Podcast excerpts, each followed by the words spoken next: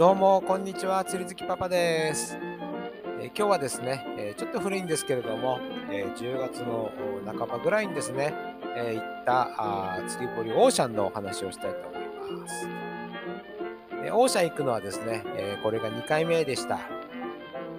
で釣り堀オーシャンですね、え前もちょっとお話ししましたけども、おそらく北海道随一の国内釣り堀じゃないかと思うんですけれども、おまあ、冬でもできるという釣り堀です。でこちらでですね、えー、だいぶまあ2ヶ月ぶりぐらいかなに行ってきましたが、超過の方はですね、ちょっと今一つでした。えー、なんか真ん中のこの釣り堀オーシャンですね、えー、ちょうど鯉と、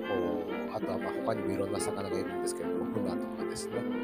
と金魚も釣れるというので、金魚が釣りたいなと思って、真ん中の席に陣取りました。えー、ずっと3時間ぐらいかな、やったけれども、結局、釣れたのはヘラブナが4匹ですかね。ま、3時間いて4匹ですからね、1時間に1匹ぐらいしか釣れないということで、かなり我慢の釣りでした。え、一緒に行ったですね、えー、釣り好きパパの息子の方は、5時間コースで参加したんですが、超過は3匹ということで、こちらの方もですね、あまり、釣れませんでした。まあ、どうなんですかね、だんだん、えー、寒くなるとやっぱり、えー、鯉とかヘラブナとか活性が落ちるんですかね。えー、周りの人もなんか今一つ釣れてない感じでした。前回行った時は確か、8匹ぐらい2時間で8、3時間で8匹ぐらい釣れたんで、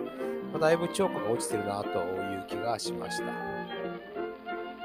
えー、まあ、そんな中でもですね、夕方頃かな、にやってきた、あおそらく、えー、まあ、ガチ勢というかですね、えー、の人たちは、えーま、自分の竿とですね、何よりも浮きですよね。なんか長い浮きを持ってて、えそれを使うとなんかガンガン釣ってる人たちもいました。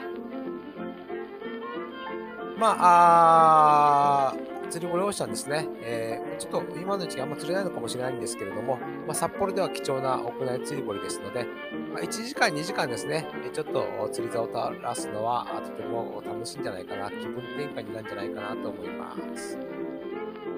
えそしてですね、釣り堀オーシャンの奥の方にですね、別の釣り具屋を売ってるところがあるんですけれども、そちらの奥の方に卓球台がですね、設置されてました。こちらの方もですね、冬使えるみたいですので、また今度機会があったら使ってみたいなと思ってます。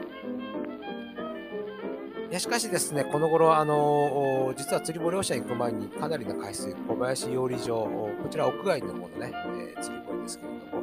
行って、だいぶ腕を磨いたつもりだったんですけれども、